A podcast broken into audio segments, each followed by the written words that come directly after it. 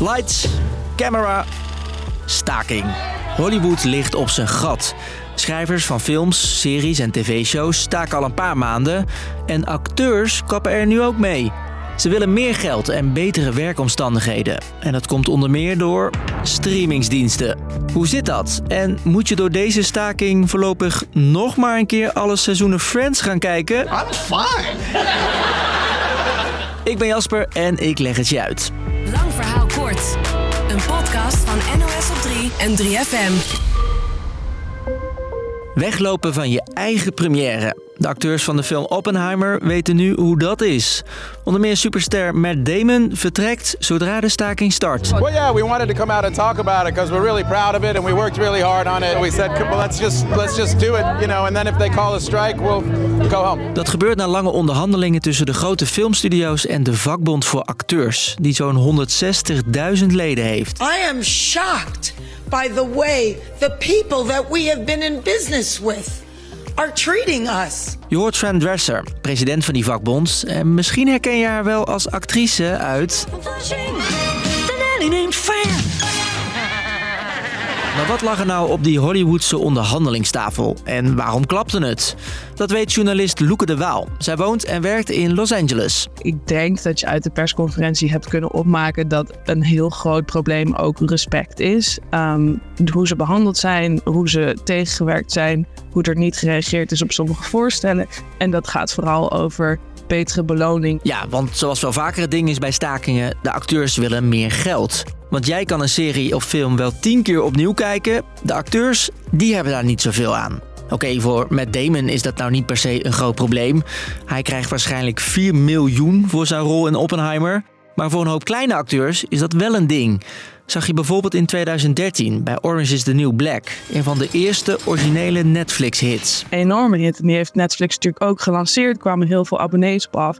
Um, en zij zeggen van ja, we hebben eigenlijk soms afleveringen waar we in zaten, waar we dan een paar cent van overhouden. En daar krijgen we ook geen nabetalingen voor, nu mensen het gewoon nog steeds op het platform kunnen bekijken. En dan heb je het gewoon echt over mensen die gewoon niet kunnen rondkomen en hun bijbanen moeten houden. Dat de grote acteurs meestaken, dat doen ze dus vooral om hun collega's te steunen. Ook zij vinden het oneerlijk dat CEO's miljarden opstrijken en niet alle acteurs daar wat van zien. Het zijn niet alleen sterren op het doek die nu thuis zitten. Schrijvers leggen afgelopen mei al de pennen neer. Ze willen ook meer geld en baanzekerheid. En ze zijn net als de acteurs bang voor AI. Spraken we in aflevering 569 al seriekenner Alex Mazereel over. We nemen politie-series of ziekenhuisseries waarin elke aflevering best wel redelijk hetzelfde is. Dat die op een gegeven moment geschreven gaan worden door uh, computers. En ja, dan word je ineens uh, bedreigd in je voortbestaan. Een garantie dat dat niet gaat gebeuren, die willen de studio's niet geven. Ook acteurs maken zich zorgen, want die kun je met AI namaken. De filmstudio's kwamen met een deal hierover, maar die was niet goed genoeg, zegt de vakbond. Want jullie willen iemand één dag betalen om hem geheel te scannen en vervolgens tot in den treuren te kunnen gebruiken. En dat willen we gewoon kunnen voorkomen. Ze zijn dus bang dat filmstudio's een echte acteur in één dag kunnen namaken met AI. En die dan oneindig gratis kunnen gebruiken.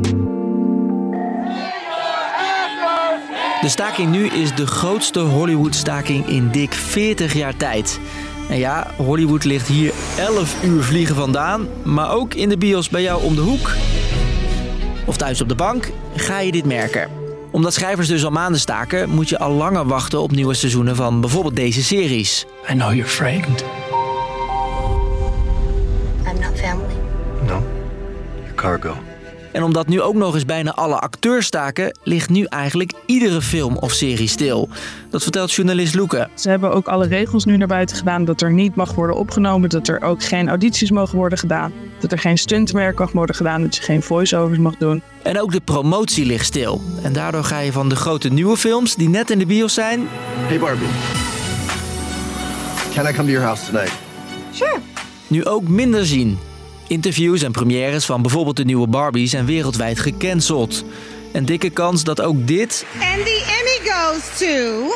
dit jaar niet doorgaat. De Emmys staan een beetje on hold. Die zouden in september plaatsvinden. En er is een hele grote kans dat dat dus ook niet gaat gebeuren en wordt uitgesteld naar januari. Ze gaan er in Amerika dus al vanuit dat die staking nog zeker twee maanden duurt. Of er daarna snel een oplossing komt, dat blijft voor nu even een cliffhanger. Dus, lang verhaal kort. Amerikaanse acteurs en scenario-schrijvers staken. Ze willen meer geld, want streamingsdiensten betalen volgens hen te weinig voor alle views en herhalingen die ze binnenharken. En ze willen afspraken over AI, zodat dat niet hun banen overneemt. Voorlopig moet je van sommige shows dus maar gewoon herhalingen checken. Behalve van onze podcast, want wij zijn er gewoon iedere werkdag met een nieuwe aflevering. Doei! 3FM. Podcast. Dat mensen een piep of een ruis horen. Gehoorschade door het luisteren naar harde muziek. Hoe is het als je nooit meer afkomt van die piep in je hoofd? Had ik maar even een knopje of zo dat ik dat uit kon zetten en het niet hoorde. Zou jij ook wel eens een kijkje willen nemen in het hoofd van iemand anders? In de 8D-podcast In het hoofd van nemen we je mee op reis. Je volgt mensen die last hebben van tinnitus, angsten en PTSS. En het klinkt alsof je het zelf beleeft. Dus zet je koptelefoon op en check de podcast In het hoofd van via de 3FM-app of jouw favoriete podcastplatform.